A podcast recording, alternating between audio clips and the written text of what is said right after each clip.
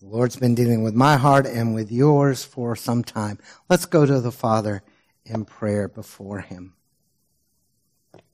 Almighty God, we come to you in the strong name of Jesus, and it is our prayer that today you speak and we respond. In the strong name of Jesus, open our ears, open our hearts, and let us hear your word through Christ. Amen. Why are we here? Uh, that's a question we have been leading up to for over a year and a half. In January of last year, uh, we were wrapping up uh, a study in First John that before it had come the book of Habakkuk. Before it, the book of Ephesians. All of these passages of scripture looking at the local church and what it should be, looking at the at God's people and how they needed to come back to God. And in John looking at how we need to be sure nothing distracts us from what God wants us to be and do, that we do not believe any of the lies of the false teachers that are out there. And then, uh, we looked for three months at the awakening that must come. And I still believe with everything in me the only hope we have as a people is for God to move in a magnificent way among the body of Christ, bringing us to where we need to be so that we can do the things that will honor God in our land. We're broken folks and we need God to heal us. Last week, my brother Bill preached out of uh, Hebrews 12 and I love the book of Hebrews. And he pointed out something several times, and I want to echo him because I don't know if he really understood how God had intended all of this to go about. I asked Bill to preach for me on July the 4th several months ago before, and, and I, I, he and I don't sit down and talk and say, well, this is what I'm going to say, then this is what you're going to say. Uh, it's the same thing Miss Betty's class used to ask me if I looked at the Sunday school literature when I was getting my sermons prepared. And I said, no, if you're hearing it more than once, God wants you to hear it. But Bill said very powerfully that we are citizens of the kingdom of God and we must be living accordingly. We've got to become the people God has called us to be. And that's what's going on with this question. Why are we here? Bay Vista Baptist, we are one representative of the body of Christ in our area. And we are here for a reason, not just because some people had a desire to build a church way back in the early 60s, but because God wanted us planted here. And God has a task for us to do, a purpose for us to be.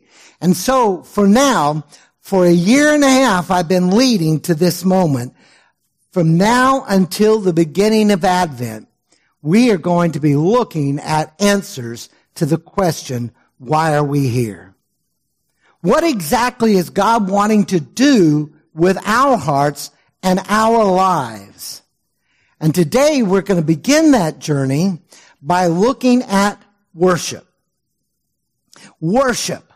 For the next four Sundays, our focus will be on our task of exalting, praising, and honoring God. And this worship today, we get to begin with a really great word and you heard it at the very beginning as we sang together. Hallelujah. I absolutely love the word hallelujah. It is found frequently in the book of Psalms, usually used to introduce or conclude a song and sometimes in between, but it's always translated and it's always translated praise the Lord.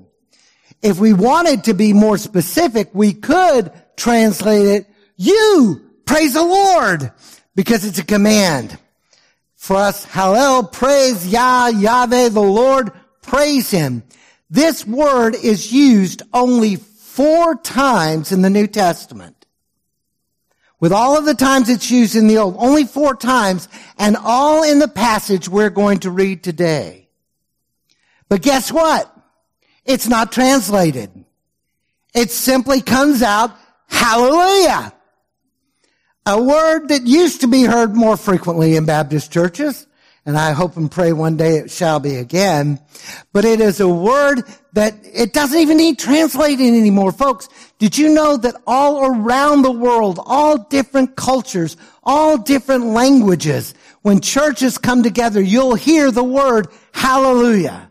And we know that it is a word of praise, a powerful word of praise. And the spirit and movement of our passage today have been captured in one of the most amazing pieces of music ever. Handel's Hallelujah Chorus in his oratorio, The Messiah. And it drew from the passage we'll be looking at today and one other passage in Revelation, Revelation 11, 15, which reads, then the seventh angel blew his trumpet and there were loud voices in heaven the king, saying, the kingdom of the world has come and the kingdom of our Lord and of his Christ and he shall reign forever and ever. This is who we have come to meet. And I believe that with everything in me, that worship is the key element of us becoming who we are meant to be in the body of Christ. Now, by now, many of you know how much I love the writings of, w, of A.W. Tozer. Um, I have quoted him more times than I can count in 40 years of preaching. I've quoted him many times here at Bay Vista. I absolutely love his work. And toward the end of his life, before his death in 1963, Dr. Tozer expressed the opinion that worship acceptable to God is the missing crown jewel in evangelical Christianity. And it was his heart to write one more book on worship. Attitudes in Christian worship. Well, he didn't make it. He died before it could be penned. But in 1962, excuse me, in his Avenue Road Church of Toronto, he preached a series of sermons entitled Worship, the Chief End of Man. And those sermons were gathered together and published as the book, What Happened to Worship? Whatever happened to worship, a call to true worship. And in his very first sermon, Worship in the Christian Church, Tozer said, it is certainly true that hardly anything is missing from our churches these days, except the most important thing. Folks, this was in 1962. The most important thing. We are missing the genuine and sacred offering of ourselves and our worship to the God and Father of our Lord Jesus Christ, Jesus was born of a virgin, suffered under Pontius Pilate, died on the cross, rose from the grave to make worshipers out of rebels. We are the recipients. That may not sound dramatic, but it is God's revelation and it is God's way. And I believe that Tozer hit the nail squarely on the head. And I'm not alone. Millard Erickson in his systematic theology, Christian theology, pointed out that the early church didn't first just run out witnessing and ministering. The very first thing that happened to what became the church, they had gathered together to pray and seek God's face. And that became the pattern. Churches gathered to worship and then they went out to tell the world about Jesus Christ. And it's such a powerful truth. Wayne Grudem in his systematic theology pointed out the worship in the church is not merely a pre- preparation for something else. It is in itself fulfilling the major purpose of the church with reference to its Lord. That's why he wrote, Paul can follow an exhortation that we are to be making the best use of time with a command to be filled with the Spirit and then to be singing and making melody to the Lord with your heart. And so today we're going to begin looking at this amazing, wonderful truth of worship. And I want to start with the word hallelujah. But we're going to a passage of scripture you may not have expected. We're going to be looking, first of all, at worship in the very throne room of God. The 24 elders are gathered around the throne. The four creatures are bowing before him and worship is breaking out through all of heaven. We'll be looking at Revelation 19, 1 through 6. And I'm going to pick up a, a, a little thing from my brother Bill that I haven't done in a while, but this is a fitting passage to do it. Would you stand in honor of God's word at this moment? By the way, Bill didn't create this. Uh, if you know your Old Testament, it started when one person started reading the Word of God from a platform and everybody stood, but for them it lasted all day long. It won't be that long here. I want you to hear the Word of the Lord, and I will let you know right off the bat, Angel skipped the difficult passage, the difficult verse, and I don't blame her. So let's hear the Word of the Lord. After this, I heard what seemed to be the loud voice of a great multitude in heaven crying out, hallelujah, salvation and glory and power belong to our God. For his judgments are true and just. For he has judged the great prostitute who corrupted the earth with her immorality and has avenged, avenged on her the blood of his servants. Once more they cried out, hallelujah. The smoke from her goes up forever and ever. And the 24 elders and the four living creatures fell down and worshiped God who was seated on the throne saying, Amen. Hallelujah. And from the throne came a voice saying, Praise our God, all you servants, you who fear him, small and great.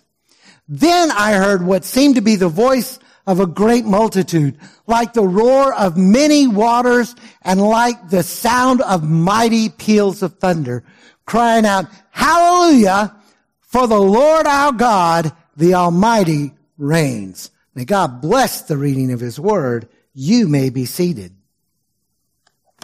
When we look at this text, the first thing I want you to see is that a voice in heaven cries out for all who fear and serve the Lord to praise him. Folks, who does that include? All. All. Every one of us. The angels in glory and the God's creation called humanity who have been redeemed by Christ. Everyone who serves and fears the Lord is in, called by God to be a worshiper. And we need to understand that. We need to look at our text, even the difficult part of it, and come to, the, to terms with the relevance of worship. Because folks, this passage calls out to my heart that we need to understand how worship impacts our lives. And folks, if we're guilty of what Tozer says, it's not having the impact it needs to. We need to be involved in God exalting, God glorious telling of His truth every time we come together and as we worship in our, our own lives. So how does God's Word tell us that worship has an impact? Let's listen to the truths we find not from a teacher saying, this is what you need, but actually listening to the one place in all of creation where worship is done perfectly. And we're going to learn from those truths. And the very first thing that we're encountering, worship reminds us that God is glorious and powerful. Now, at the beginning of our text, we heard that salvation and glory and power belong to the Lord. I'm going to zero in on the words glory and power right now, and we'll come back to salvation. And the reason I do so is because those two words point to the unique character of the Lord our God. And John's vision included the truth that God is like no other. Please understand that. God is like no other. And these two words point to that. Now, when you come to the word glory, sometimes it's used of human beings. We talk about the glory of man, or in a secondary sense, their reputation. Men who, and women who deserve honor, who deserve recognition. But you know what the problem with human glory is? It's a little bit shifty. It's sometimes done completely in error. Sometimes we give praise to people in a job they've done really well without knowing all that's involved. Sometimes we honor the wrong people. Because as human beings, sometimes we give honor, we're afraid not to. Just think of some of the despots throughout history that while they were alive, no one said anything bad about. But when it comes to God, that word glory takes on an amazing, beautiful, powerful step. You see, the glory of God entails his unchanging essence. Everything that he is, everything that he does is wrapped up in this term of glory. God's glory is the sum effect of all of his attributes. When we talk about his grace, his truth, his goodness, his mercy, his love, his justice, his knowledge, his eternality, when we talk about all of those things, what we are truly talking about is the glory of God. And a gentleman by the name of Michael Green compared it to the sun. He said, the sun is light. And you don't make the sunlight. It is light. Water is wet. And you don't make it wet by claiming it because water is wet. And when I declare God is glory, I am simply acknowledging what is intrinsic in his nature, which is at the very basis of all he is. He is glory. It's says God in his greatness, God in his wonder, his majesty, incomparable with any other being throughout all of the universe. And then we come to the word power. And the word power here is a word that means ability or capability. You have the might. You have the ability to get something done. And often in humanity, we abuse that power, don't we? In so many different ways. But biblically speaking, when we come to God, the word declares that God is Lord of all the powers. He is the God of history. He alone created the world. He alone sustains the world. And God's superior power is not abusive like human power. Why not? Because God's power is determined by his righteousness, by his glory, and all that he is. And God's power is used to bring about his purpose, his call, his glory. And so the glory of God should cause us to be in reverence. It's been a while since I've reminded you of this, but please never, ever, ever, ever, ever say to me, the man upstairs. Those are almost fighting words. We cannot lose the glory of God and the awe of who he is. We cannot afford to lose reverence. And his power, because he uses it with his love, his power should cause us to trust him. So how do we move from glorifying God to doing church services? Well, our problem, folks, is that familiarity may cause us to lose awe for our majestic God. And this is a problem when we allow worship to become something we do by rote. When we come in and we do the same things we do every Sunday, and we sing songs and prayers are lifted and the sermon is preached, but our minds and our hearts are not really in it. We can sing song, folks. Since Bill was being honest with you, and, and I try to be anyway, uh, I have been guilty of singing songs and not because I know them. And just saying words that I know without thinking about what they say. And what's fun is when you're singing out of a different hymnal, like today, the 2000 Baptist hymnal, when you're singing Praise the Lord, a song some of you cut your teeth on, our wonder, our, and everybody's ready to say transport. No, it is now victory. So I can tell sometimes when people are singing by rote.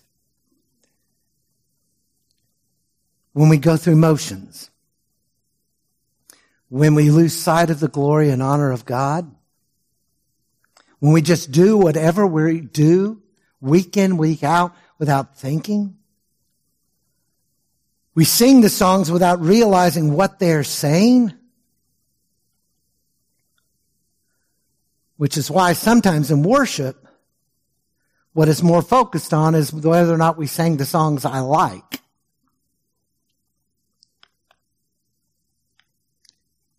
And we sang some powerful songs today that were powerful not because I liked them, because they spoke amazing truths. Folks, when we make a decision, God, we want to come and worship you. We want to come and adore you. We want to come and give you glory and honor and power. We want to exalt you today. When that happens, worship will help us to stay focused on reverence of the Lord. Because we will gather with one purpose. We will gather with one heart. We will gather with one understanding. Everything in us, our emotions, our intellect, our fervor, everything about us, we come with one purpose, and that is to exalt God and God alone.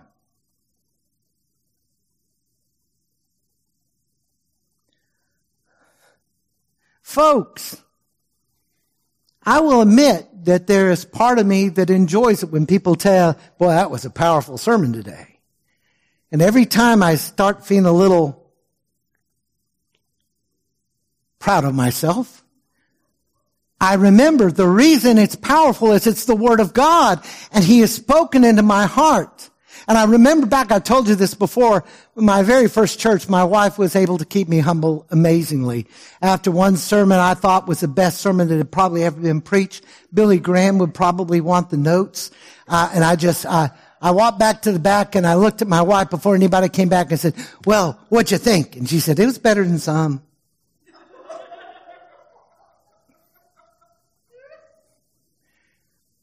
and not in a terribly loud voice.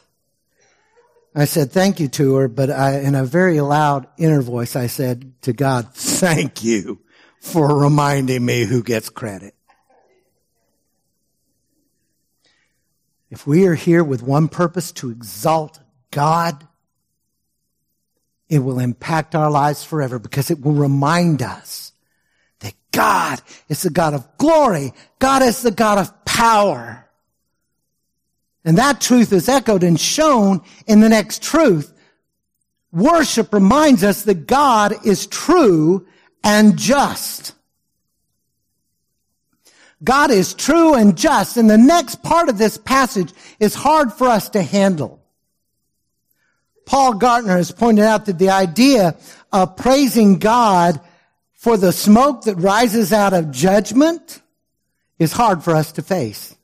Were any of you taken back by that? That they're up in glory praising God that fire has consumed Babylon the Great?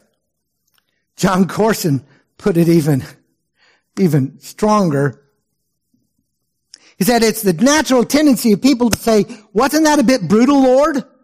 Did you really have to drop hundred pound hailstones on people? Wouldn't 30 pounders have done the job? What are you doing, Lord? Why do you allow such pain and tragedy? Well, folks, let's come to understand what's really being said here. Why heaven is glorifying in the fall of Babylon the Great, the prostitute, And th- today's not the day I'm going to go into depths about what all the images of Revelation means.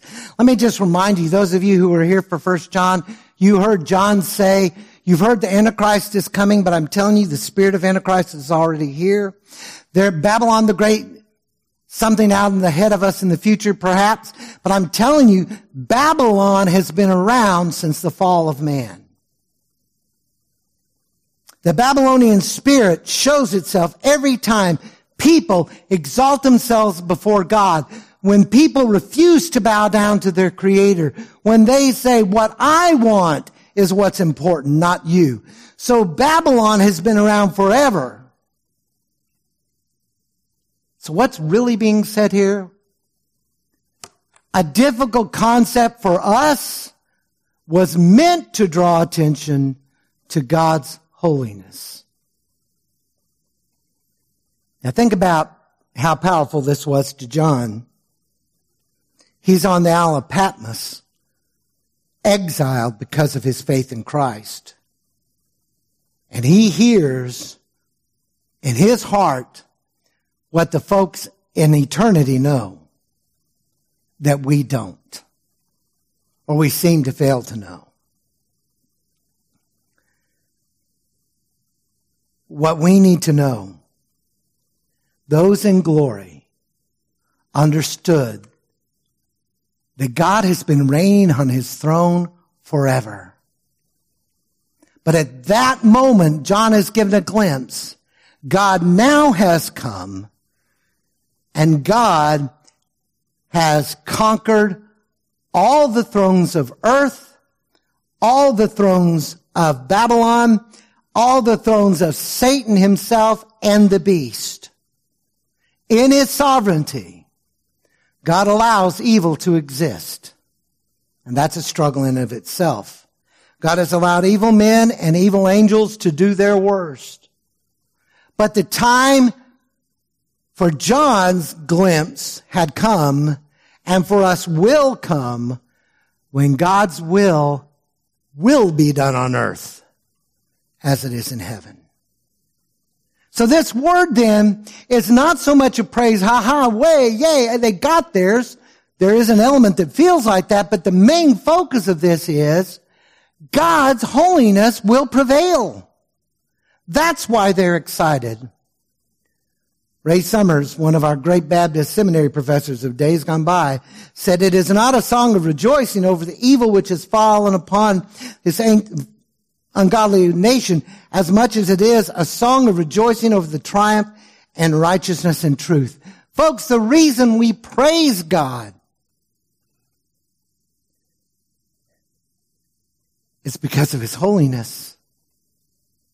And knowing that one day, all of the evil that is in this world, all of the shame and wickedness, all of the man's inhumanity to man will be dealt with. And our problem is we don't focus much on the holiness of God. Loss of a sense of God's holiness leads to a warped understanding of God. It, it causes us to lose sight of who he is. When we forget his holiness, when we forget that he is true and just, John wanted his people to understand as he wrote down his vision, a holy God is going to deal with sin. A holy God must deal with sin. Now you and I can rejoice that God has settled the debt of our sin if in fact we know Christ. Christ has died for us, raised from the dead, came into our lives as Lord and Savior, and He has canceled the debt. But we've got to be crystal clear at this point. We cannot allow ourselves to be deluded. And then tell you another book you ought to, ought to buy and read. R.C. Sproul wrote an amazing book entitled The Holiness of God.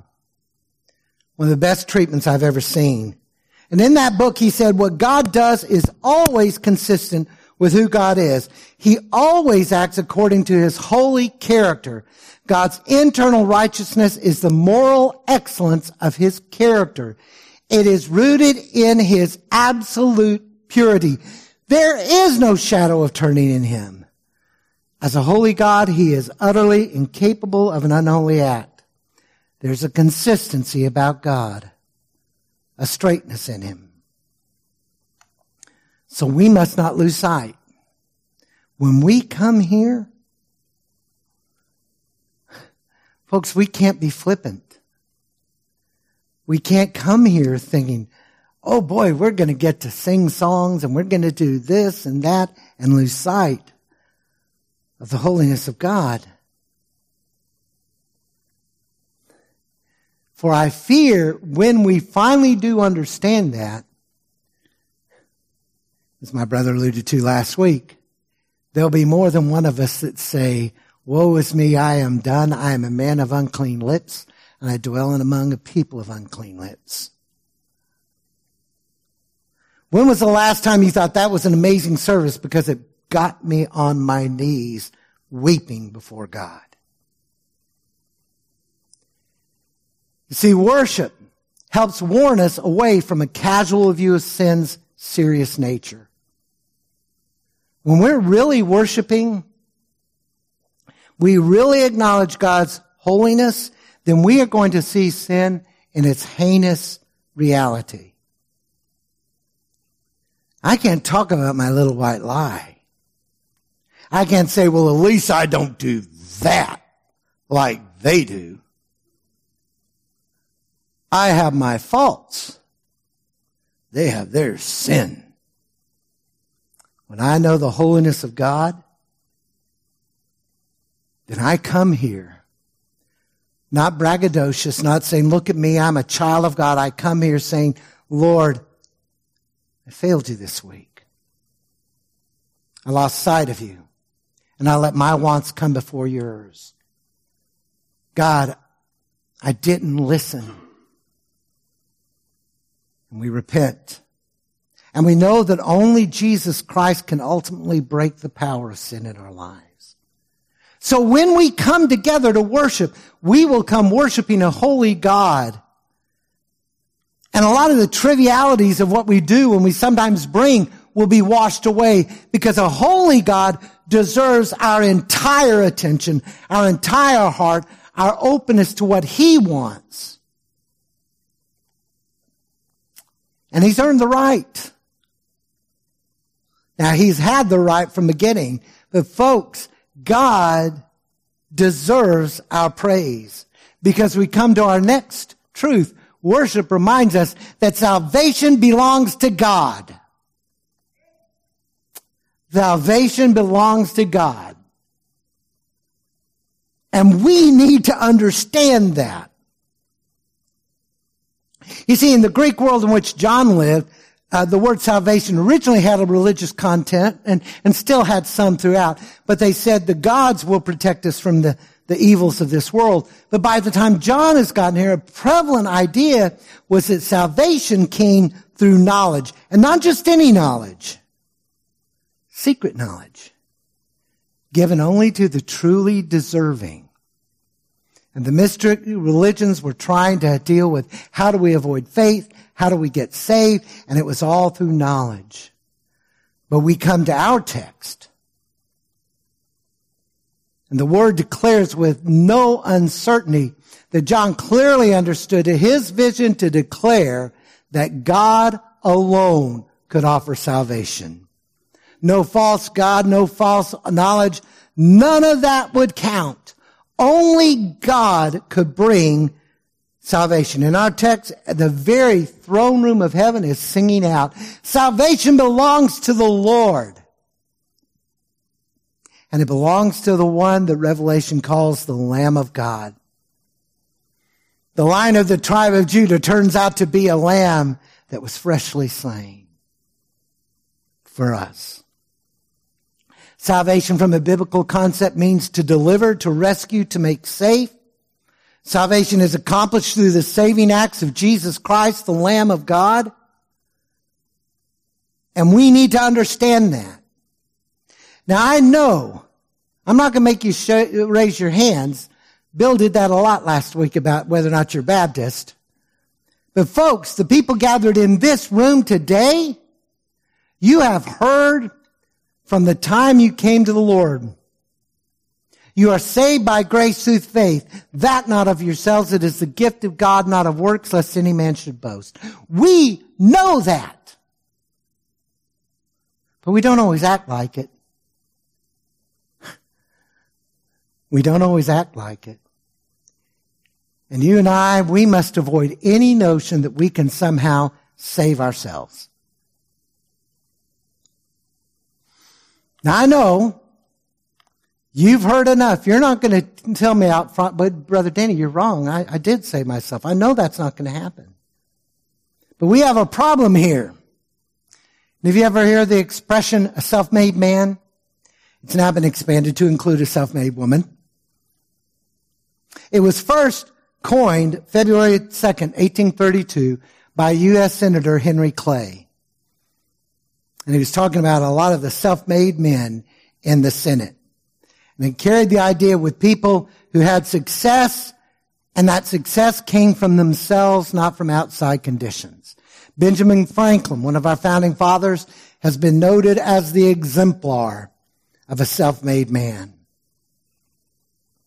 The Horatio Alger stories that would later come talk about poor individuals who through hard work and perseverance make their way to the top. And by the 50s of last century, the self-made man came to be understood primarily success in materialistic means. And a lot of people believe in our country, you can become whatever you want to. As long as you work hard, you can be the self-made man.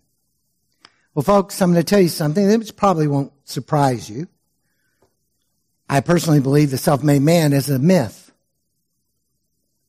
Because I believe nobody achieves success in this world, either spiritually, not even secularly, all on their own. There is always, at the, at the last, there's always somebody who believes, somebody who helps, somebody who cares. But whether or not you believe in the self-made man through hard work, I will tell you this, there are no self-made men or women in the kingdom of God. We can't do it on our own. Our salvation, we didn't earn that. Our salvation that keeps us in the hand of God, we didn't earn that. The beginning, the continuance, and the final glorification of salvation all are within the hands of God. And nobody in this room, I don't care how wonderful you are, nobody in this room deserves it. And when we come to truly worship God, when we are here to exalt Him, worship will help us to always remember the grace and mercy of God. When we sing songs like we did today, or on any given Sunday, folks, the songs, if we read and understand what they're proclaiming, they are powerful and they're real. They may not be the style you like, but folks, forget that. Because that's not what worship is about. When we sing together the mighty acts of God, when we read the scripture, when the Bible is proclaimed, when we pray, worship will bring us, real worship will bring us, whether we physically get down on our knees or not, they will bring us to adoration of a God who is salvation. And we need to understand that. Real worship focus us, us that God is the one who saves. And we didn't get saved because we are better people than those folks down getting drunk on Bourbon Street. We too were sinners changed by the grace of God. And worship will always remind us of that. And all of this is possible because of our last truth. Worship reminds us that our God reigns. Our God reigns. Now, John didn't bother to tell us what that voice was. The voice of a multitude that sounded like the peals of many thunders. And a lot of people spend a lot of time looking at what he said about or trying to figure out who said it. But John, the magnificent voice, let's focus on what was said. That magnificent voice declared the Lord God to rule. And that's what's important here. The Lord God Almighty reigns. And that word reigns, and, and we as Americans, unless there's a royal wedding around, we Americans don't think much about kings and queens. We fought against it. But the word reign means to rule as a king and carries with it an implication of complete authority. But in our text, there is no implication, is there? The Lord God Almighty reigns. That word Almighty is used only about God in scripture and it means all powerful, the one who has all the power, the Lord our God in some languages. The title can be expressed as the one who controls everything or the one who commands all things and all people. The text says God reigns. And our passage introduces us to the closing chapters of the book. I've told you before, but if you missed it, I'm going to tell you what Revelation is all about in one sentence. And it's a short one. God wins.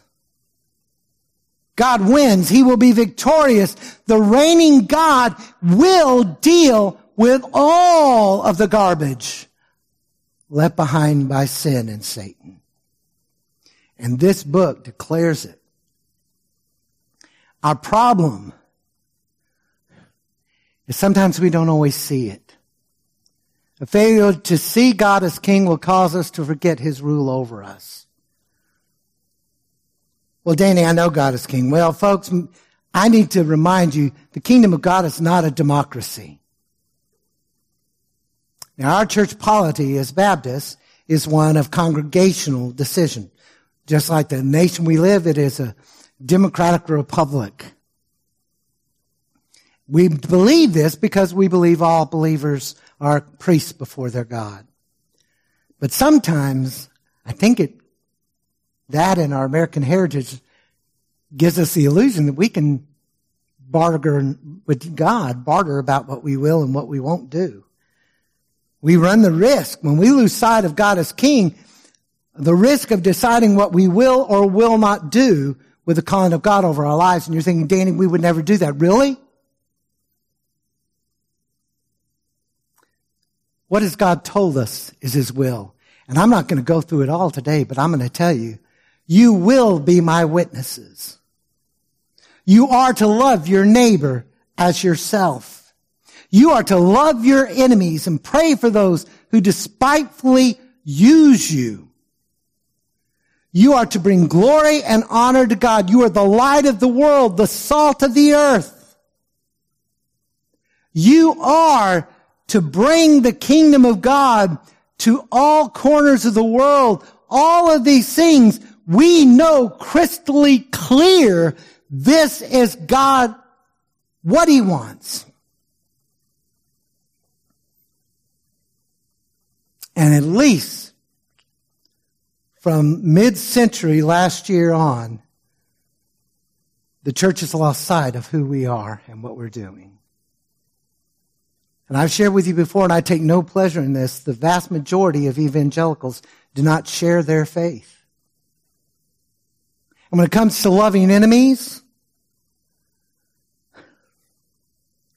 a quick trip down your Facebook feed may show how well you're doing that.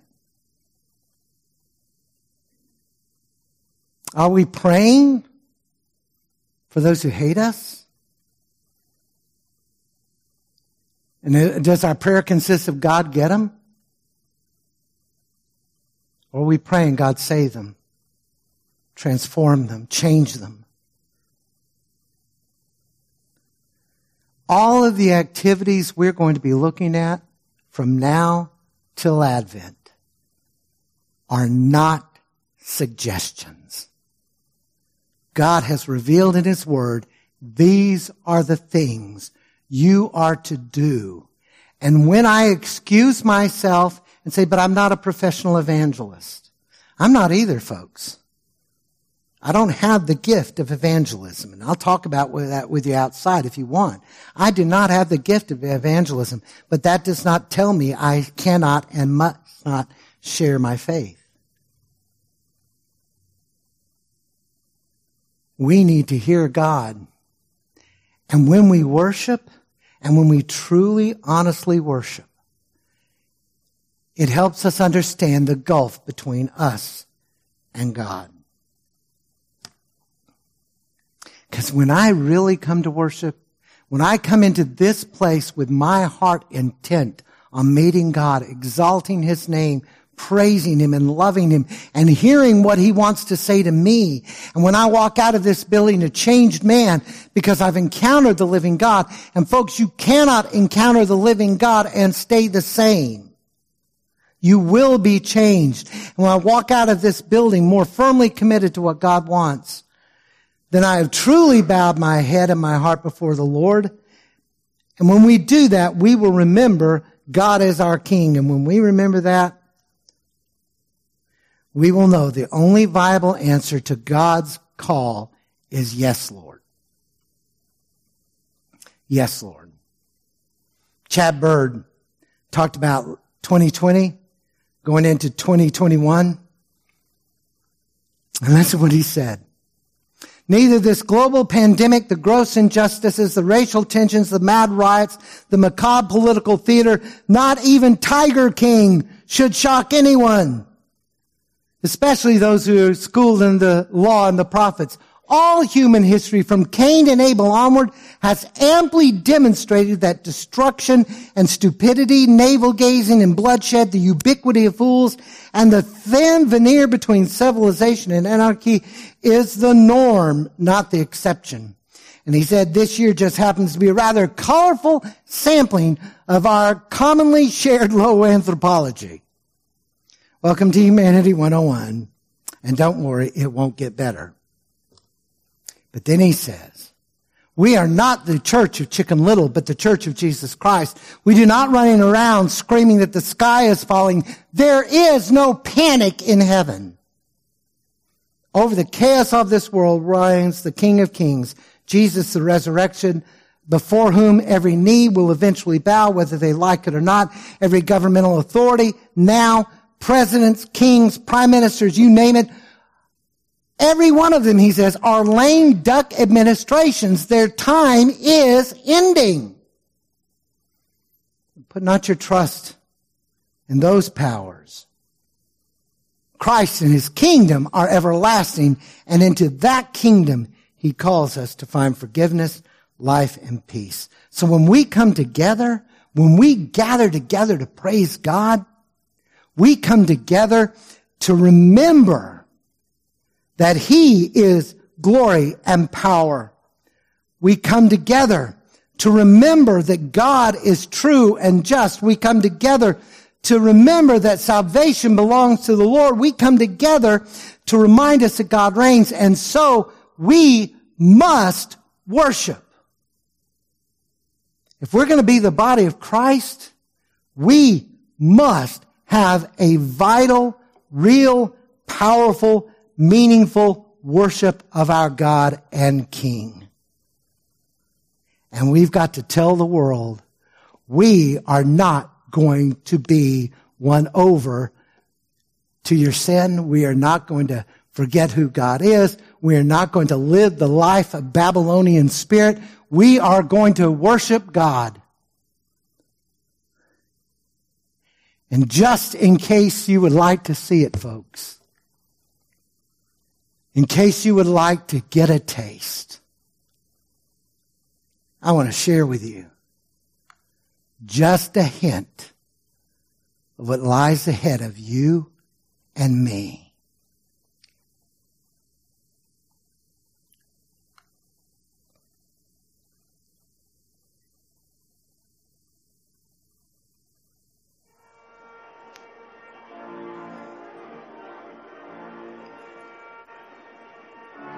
Some of you will know this tradition.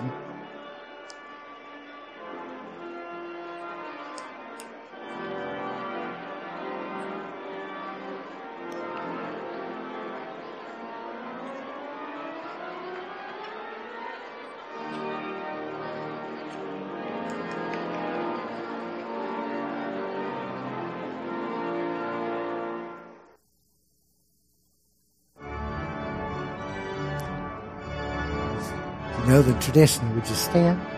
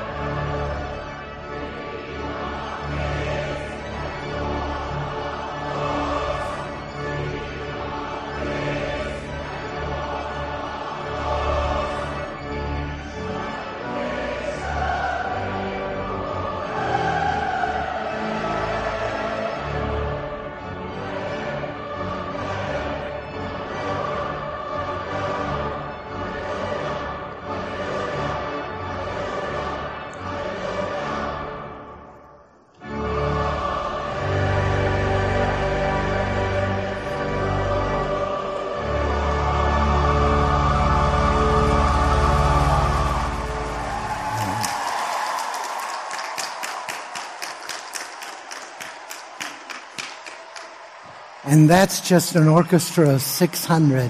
Can you imagine when the millions upon millions of uncounted, uncountable people will be gathered before the throne singing praise to our God. I have never done this in 40 years of ministry. I've never shown a video in it during the sermon, but this speaks. This is our future. This is our glory. Let the God has come. This is what will be. So folks, let's commit ourselves to not waiting toward heaven. Let's commit ourselves to following the Lord in worship here and now, praising his name, honoring him, singing to his praises. I mentioned a tradition. Some of you may not know. The first time this was ever publicly performed, the king and queen rose to their feet, captured by the, the beauty and the promise of this declaration the Lord God Almighty, the Lord God Omnipotent reigns forever and ever.